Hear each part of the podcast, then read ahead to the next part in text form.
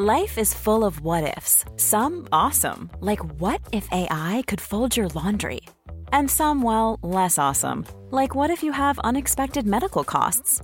United Healthcare can help get you covered with Health Protector Guard fixed indemnity insurance plans. They supplement your primary plan to help you manage out of pocket costs. No deductibles, no enrollment periods, and especially no more what ifs. Visit uh1.com to find the Health Protector Guard plan for you.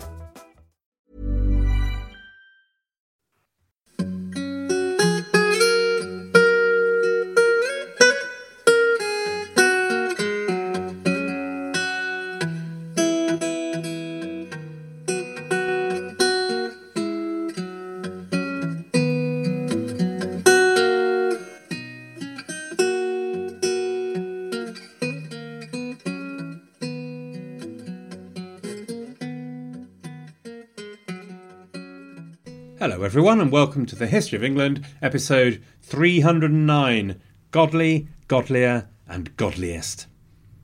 Now, it feels as though we've been away for a while from the core business of this podcast, if there be a core business of this podcast. Is there, I wonder? Answers on a postcard, though I must admit it's a question I really should be able to answer myself. Before I kick off, though, with this episode, I have a stream of apologies to make from the previous episodes. Number one, Valparaiso is not in Argentina, of course, it is in Chile. I grovel with apology before any Chileans listening. Secondly, Cartagena is, of course, not in Venezuela, it's in Colombia. I povel with agrology again. And thirdly, Sarah tells me that Cupid's was the first settlement in Canada in 1610. Once again, I admit my fault, though I was kind of aware that Humph only did settle at St John's in the sense of putting a plaque up.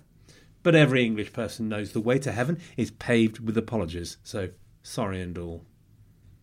Now, I remember when I did real work, a publisher returning after maternity leave and saying that her boss had advised her to read herself back in. I've always thought that a nice concept. So I'm going to start this episode with the podcasting equivalent of reading ourselves back in before we get into the cut and the thrust, the blood and misery of religious conflict. And of course, you all know what's around the corner, do you not? Yes, the one bit of Tudor history I remember from my school days, the Slovak Armada. Or is it Spanish? Week Joke of the Year award. We stand on the threshold of the 1580s, which is a super turbulent decade. Although, to be honest, if we were an ordinary person in the 90s, will be even worse, given that plague and famine would have been of far more interest to you than the goings on in Parliament and court and all that kind of stuff. But whatevs. Just to give you an overview then. The 80s is when religious conflict really gets going again. And while your thoughts will immediately turn, I suspect, to Catholic persecution, priest holes, and all that sort of thing, well, there's plenty of conflict in the Elizabethan Church too, I'll have you know. One of the reasons this conflict gets going good and proper is the increasing feeling of threat. I've tried to keep this in mind with things like the massacre of St Bartholomew's Day, Regnans in Excelsis, the Ridolfi plot, and all that. But in the words of Ballou, there's more baggy, there's much more, with open war with Spain and the critical question of whether or not El Drac did or did not play bowls. There's the War of Religions in France, the wave of priests coming from the continent to save Catholicism in England and indeed save the souls of the English. And then there's the state of the Protestant rebellion in the Low Countries and the impact of a bona fide military genius in the Duke of Parma. So, these are the sorts of things we'll be talking about before we get to the end of Elizabeth's reign in the 90s of nightmares, where we'll talk more about social stuff, I deem plague and famine, poor laws, literacy, witchcraft, all that sort of thing, before welcoming the Stuarts into our hearts. How does that sound, gentle listeners? Like a plan? Or as though we are crawling along the abrasive vegetable skin of history towards the rough end of the pineapple of life? Anyway, that's what you're getting. So let us return to Elizabeth's court for a while. In her Privy Council there is both continuity and change. Burghley, Sussex, Leicester, Knollys, Mildmay served throughout the decade. But equally, some famous names like Pembroke, Bacon, Arundel, either died or disappeared from the court due to some peccadillo. New faces joined in the late 70s, like Christopher Hatton and Francis Walsingham. In brief, the Privy Council became slightly smaller, slightly less aristocratic, but also much more Protestant. And as we discuss the progress of the Elizabethan Church and the struggle between conformism and Puritanism, it is significant that in the 80s the Puritans were secure in the knowledge that they had supporters at the top table Leicester, Walsingham, Knollys. On a lighter and more gossipy note, I should mention the 17th Earl of Oxford, Edward de Vere, my link being that he was Lord Great Chamberlain all the way through to 1604, but politically a bit part player, though well known at court and well known to the Queen. My intentions for introducing Edward de Vere are not honourable, I have to say. I have two reasons. One, that Edward de Vere is one of those quite extraordinary Elizabethan aristocrats who, just like the Elizabethan adventurers we've heard about in Ireland and on the oceans, live thoroughly outrageous and generally disreputable lives. And secondly, because a listener mentioned an anecdote which I now feel constrained to tell you. The outrageous life first. Edward de Vere was very popular with the Queen for a while, a bit of a looker, I think, and despite his various peccadilloes, never quite lost it. Though when he hopped out of the country without permission, he did feel the sharp edge of her tongue. He was a protege of Burghley in his young days, who rather looked out for him. So, in July 1567, while practising the art of fencing with a Westminster tailor in the garden of Cecil House, he killed an unarmed and possibly inebriated undercook called Thomas Brinknell. De Vere just called his posh pals, and the coroner's jury was spiked by Cecil and gave out the finding that Brinknell had committed suicide by running upon a point of a fence sword of said Earl. I'm just doing a few episodes on the glories of common law for members at the moment, and if you are a member, you might want to remember this tale if I get too carried away with patriotic fervour about the common law and the liberty of the individual. Money and status mattered in Elizabethan England. De Vere then married Cecil's daughter Anne, as it happens, and the marriage was an absolute disaster. De Vere spent all the dowry in short order, as well as digging deep into his own inheritance. Even the Queen had a go at him for his lack of thrift. He was estranged from Anne for many years and went on a long European tour from 1575. De Vere very probably went in to indulge himself and spend his money cutting a dash, and probably also to flirt with Catholicism. But a later 17th century writer called Aubrey, who wrote a thoroughly gossipy little book on 16th and 17th century notable figures called Brief Lives, has an alternative explanation of why De Vere left court. This Earl of Oxford, making his low obeisance to Queen Elizabeth, happened to let a fart, at which he was so abashed and ashamed that he went to travel seven years. On his return, the Queen welcomed him home and said, By Lord, I had forgot the fart. De Vere appears to have been bisexual, appearing back home in the company of a choir boy, which didn't win him many favours in Elizabethan days. When he returned, he had a falling out with Philip Sidney and retired from court, where he was rumoured to have plotted Sidney's murder, no less. He wrote poetry, which I'm told is very good, and of course is rumoured in some circles to have written some of Shakespeare's plays. He died in 1604. It is rightly said, can't remember by whom, that if you want to have fun, being an aristocrat really helps, and being middle class does not. I hope you also managed to spot which bit of the story I was reminded of by a listener, Jeff, I think, which I think also gives you a good indication of the quality of the History of England listening community. Maybe there's some serious content in there, though, in that it is a pretty classic example of Elizabeth's style of bant. Elizabeth was, of course, faced by a phalanx of men at court and in the Privy Council who rather assumed they could do a better job than a woman and Elizabeth maintained to the end of her days her strategy of keeping her councillors informed and involved, but off balance. The longevity and length of service of her councillors was in stark contrast to the vicious fickleness of her father, Very few councillors indeed faced the Elizabethan chop. But it gave her a further problem that while the Privy Council often split into factions on key issues, the relationship between them was often very strong. Burghley clearly ruled the roost, but took trouble to establish friendly relationships with the likes of Christopher Hatton when he joined in particular, and the correspondence between Burghley and Walsingham was voluminous. So Elizabeth had to make sure this phalanx of men did not take over. She jealously protected her royal prerogative as a result. So when Burghley stepped over a line in 1575, he wrote to Sussex, My doings have been interpreted as diminutions of Her Majesty's prerogative, which your lordship knoweth is so grateful to princes to maintain, as in no thing more may a prince's displeasure be displayed. This is one good reason why Elizabeth flew into rages and tantrums and was unpredictable and prevaricated. She was dealing with a bunch of power hungry blokes and needed to keep them uncomfortable. She needed to retain her freedom of action. What she really hated was when everybody on her Privy Council agreed with each other on a course of action, because that left her without any options.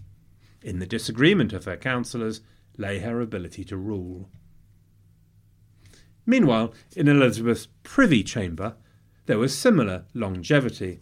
Although Kat had died in 1565, her place as chief gentlewoman was taken by Blanche Parry, a companion of the Queen's youth. Elizabeth Fitzgerald was also a long standing companion until her death in 1590, Catherine Hastings, and Lady Anne Dudley too. People like Blanche and Elizabeth gave the Queen often genuine affection, but her ladies of the chamber also hooked her into the network at court, and Elizabeth listened carefully to what they said about the goings on and rumours at court. Although Elizabeth had tried to banish political influence from her privy chamber, this was beyond her. Not only did she need the information her gentlewomen provided, but courtiers did their very best to hook into these networks. Walter Raleigh described them as witches because they were capable of doing great harm, but no good a definition my wife would argue with, since she's declared herself a white witch, and certainly her ability to find stuff is pure wizardry. Another courtier remarked, We worshipped no saints, but we prayed to ladies in the Queen's time. OK then, that's the reading in. Now let us turn to religion. And although the most famous and discussed topic, as I say, is generally the position of Catholics, to the vast majority of English people, the state of Protestant religion was far more important to their daily lives. There are a couple of major themes, really, although I'm sure a proper historian would throw their slippers at me and mutter dolt for being so reductionist. How far did the Elizabethan Church embed itself into the national psyche and life? I mean, at the end of Elizabeth's reign, will I be repeating again that Catholicism remained firmly embedded in many people's hearts, or not? And then also, how had the search for uniformity gone by the end of the reign? As I believe I have mentioned, religious uniformity was not just an English desire, it was a Christian one, and all over Europe nations sought to rescue this great treasure from the fire lit by Martin Luther in 1517. When we last spoke of the Elizabethan settlement, the confident expectation of many reformers was that this was the start of a process. Many were quite sure that the Book of Common Prayer would need to be substantially changed. As one commentator remarked, this was but the first show of the light. We must grow to further perfection. Many also took issue with the management of the church, thinking particularly of the position of bishops. Many felt that bishops were simply not scriptural and therefore should be banished to the outer darkness. They favoured instead Presbyterianism, the management of church congregations at a local level, while also maintaining a national church through some kind of national assembly. But bishops and all their fancy clothing, that was basically Catholicism as far as they could see, unneeded ceremony. The term Puritan appears from the 1560s as a Catholic sneer. The term spread like wildfire, and as so often, an insult led to the adoption of a long standing label. But few Puritans would have described themselves thus, they called themselves the godly. Though one article I have read makes the point that there are degrees of godliness. the godly, the godlier, and the godliest, if you like. The godliest could be unpopular in parishes, and frankly, they often liked it that way. They liked to stand apart from the carnal multitude and courted their own unpopularity as a sign of their own election to the chosen. The godly were deeply unconvinced that the church structure of bishops, archdeacons, and church courts could provide the kind of discipline that continental Calvinist movements demanded, and which were becoming such a feature of the Scottish Kirk, with deep and effective control of both religious and social behaviour. The question for the godly of whatever level was whether to stay and work within the Elizabethan Church or leave it and establish their own conventicles. The godly themselves were split then. George Gifford, a Puritan preacher from Essex, for example, while bitterly criticising the papist pretensions of the established church, nonetheless fought hard against the separatist impulse, describing it as mad fury to argue that English churches were anything other than reputed godly churches. Early in Elizabeth's reign, the response from the church hierarchy to the demands of Puritans was uncertain, and differences existed between the Queen and some of her bishops, and between the Queen and her Parliament. Through both of these channels, the godly tried to effect change. Before any kind of firm uniformity could be established, the response of the Queen and her hierarchy needed to be worked through. A good example was Edmund Grindal, promoted to become Archbishop of Canterbury in 1575. Grindal had himself been described by the godly at one stage by a preacher called Paterson as an Antichrist in 1566.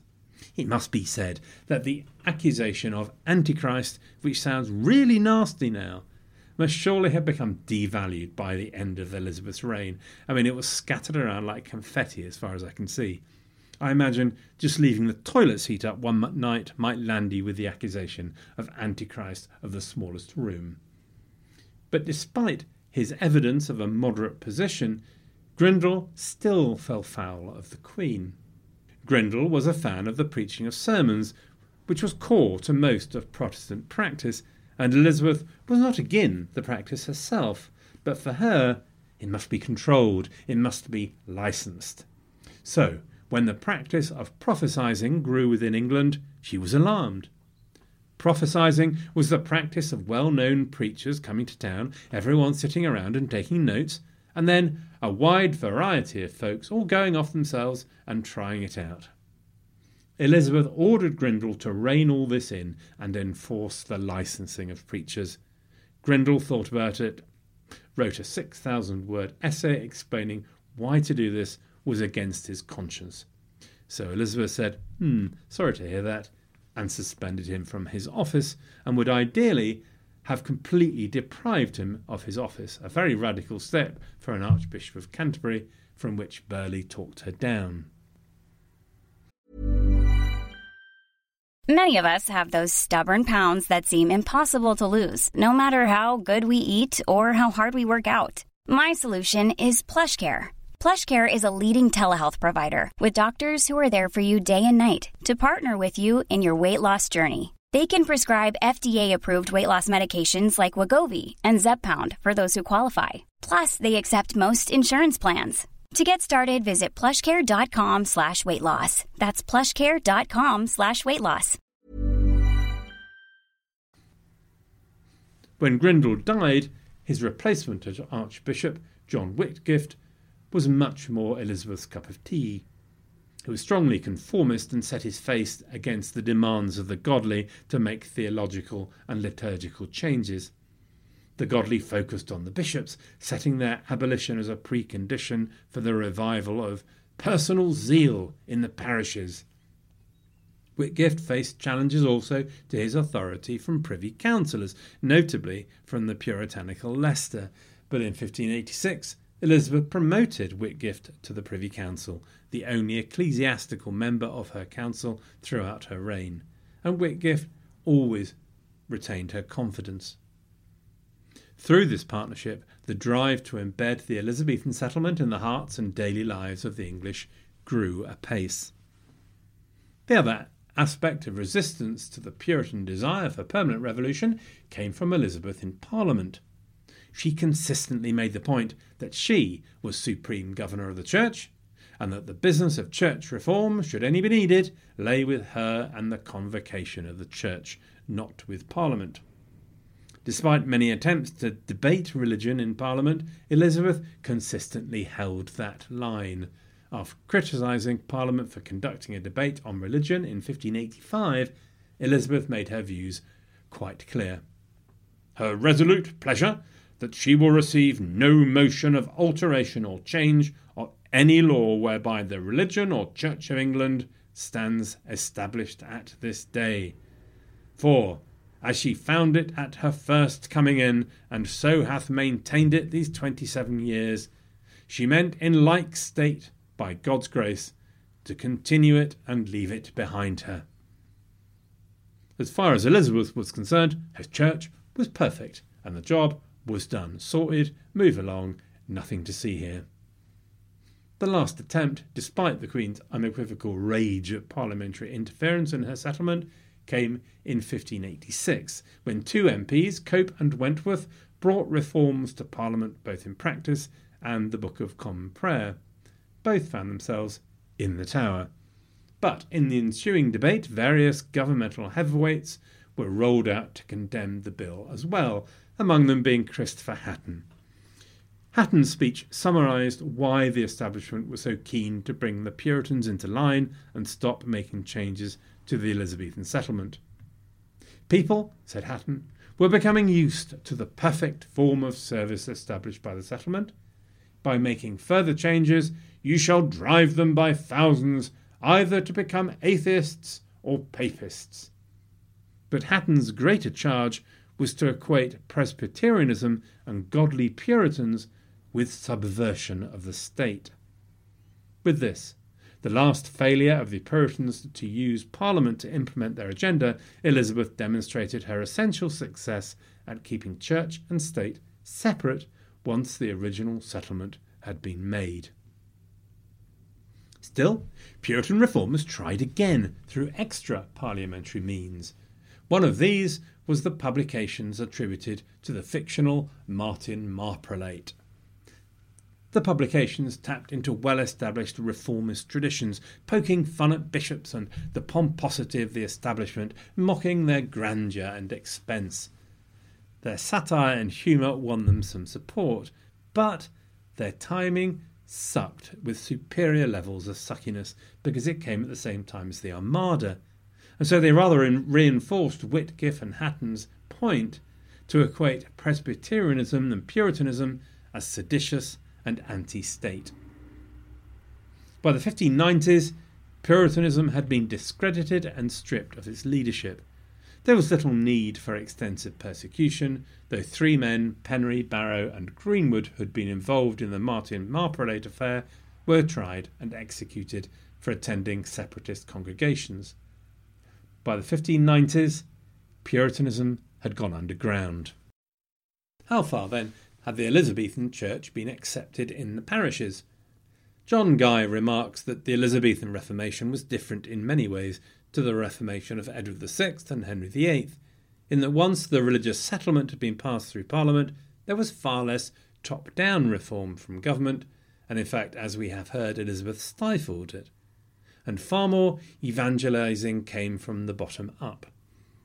As far as Elizabeth was concerned, the core responsibility of her subjects was conformity, to go to church, to follow the Book of Common Prayer. As far as what was going on in their souls or in private was concerned, well, that was a matter for them as long as they turned up to church and did the necessary. As far as the church evangelical movement itself was concerned, preaching was central and formed the basis of their attempts to bring congregations into the path of righteousness. They identified four stages the apostolic stage, where preachers travelled the countryside, the formative stage, where people came to see the preachers at market days and so on, the intermediate stage, when preachers and the ministry were fully established in a locality, and the fully developed stage, when preachers were common in an area. Needless to say, different regions moved through this process at different speeds. but much of this evangelical effort owed its success to a minority of enthusiasts, sometimes operating unlicensed by the church itself. The story in Wales, by the way, has similarities and differences.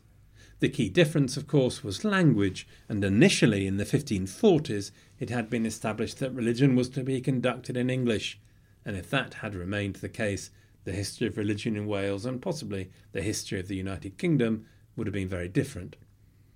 But as would happen in Ireland, evangelicals, who were worryingly rare initially, it must be said, quickly realised that conversion to Protestantism was quite impossible unless conducted in Welsh. And so the policy changed, and changed much more effectively than again would happen in Ireland. From 1567, the Book of Common Prayer and New Testament had been created in Welsh, and from 1588, the full Bible became available from a translation made by William Morgan. Morgan came from a family near Carnarvon and progressed through the Anglican Church from parish priest to Bishop of Llandaff to Bishop of St Asaph. It's probably there that he completed the work that made him, in the words of one historian, the single most important figure in the history of the Reformation in Wales. His Bible described by another historian as a great literary and linguistic triumph. This was by no means the end of the affair. The Reformation in Wales went through similar stresses and stages as in England. The church was poor and suffered from a lack of trained people to embed Protestantism. The Welsh Bible was expensive until the 17th century, and of course, literacy rates were low. A network remained of those dedicated to the Catholic faith, and meanwhile others wanted to go further than the Elizabethan Church had taken them, and the long history of nonconformism in Wales starts here. At parish level, there is some debate about the engagement of the mash of individuals outside of the issues we talked about Puritans and we'll talk about the Catholics. There's a tradition which claims that without all the ceremony and mystery, the Anglican service was a dull affair, and a litany of complaints about bad behaviour and talking in church rolled out in defence of the argument.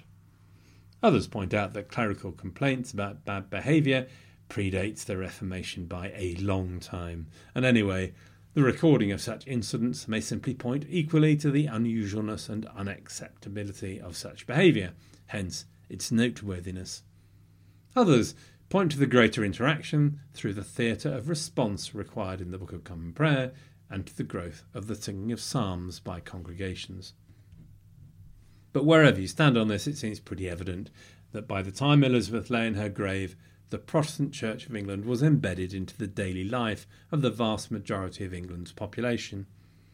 And just the passage of time alone, if nothing else, meant that memories of the old religion had faded away except where specifically kept alive by recusant families. Elizabethan clergy were central to daily life in the parish, officiating at christenings, churching of mothers, catechising of children, celebration of the Eucharist, weddings, service of the dead, etc., etc. It's probable that the relationship between clergy and laity changed somewhat. Protestantism stripped away much of the mystery from the clergy, as did clerical marriage. So, the incidence of adultery or complaints of sexual misdemeanours among the clergy, always a problem pre Reformation, became less of a problem with clerical marriage, and parish priests, often poorer than they were previously, probably were more embedded in everyday life in things like farming their glebe land, making their literacy services available to their parishioners. Furthermore, the tradition of preaching could lead to disputes between vicars and lecturers and between congregations and their priests.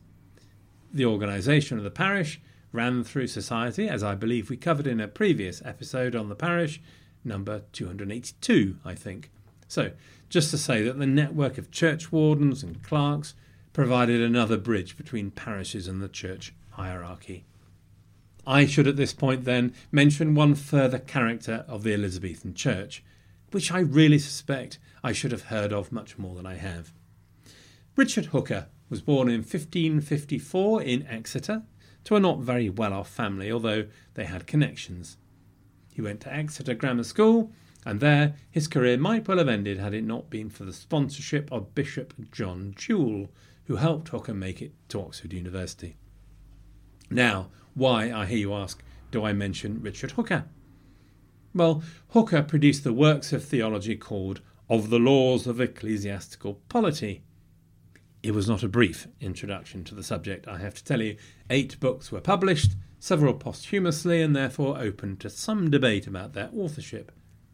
Hooker's work formed the intellectual and theoretical background to the Elizabethan settlement, and he became the intellectual father of what would later become known as Anglicanism. He was described by two historians as par excellence the apologist of the Elizabethan settlement of 1559, and perhaps the most accomplished advocate that Anglicanism has ever had. In assessing his work, he seems to have found both favour and disapprobation from pretty much everyone, though by Victorian days he had become enthroned as unchallengeable. Obviously, nobody remained unchallengeable in the 20th century, but nonetheless, he remains at the heart of the doctrine of Anglicanism.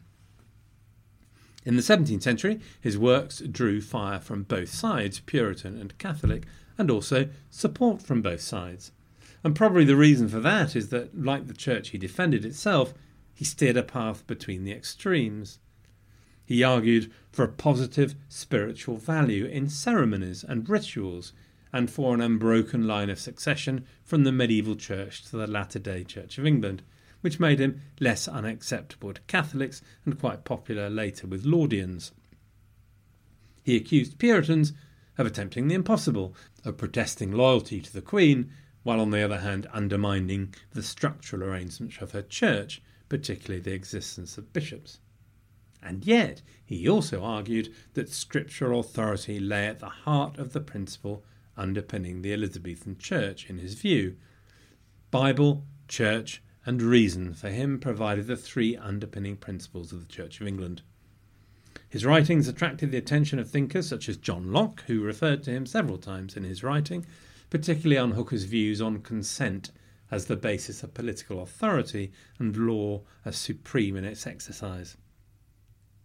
Hooker's legacy is maybe a little uncertain, but a bit like Magna Carta, maybe a strength is the myriad ways in which he could be interpreted, but he provided strength to the intellectual justification of the Church of England, and in his view that placing an undue emphasis on antagonism with Roman Catholicism was a distraction from the proper tasks of Christian life, lay seeds of reconciliation, though that takes a while, it must be said. I confess myself to be utterly inexpert on such a complex man, so if you happen to feel strongly, do get in touch to enlighten me. Almost at the end, then, the super summary is that by Elizabeth's death, I assume that's not a plot spoiler for you all, Whitgift and the Elizabethan Church seems to have fought off its detractors. We'll discuss Catholicism for the next couple of episodes, but certainly the idea of a significant number of Puritans leaving the church was for the moment dead, and the leadership of the Puritans was divided and cowed. The Elizabethan Church had established itself in the daily life and rhythm of the parishes, and education of its clergy was gathering apace, and would be a major achievement of the Church. However, the search for uniformity, which looked for a while to have been achieved, was really anything but.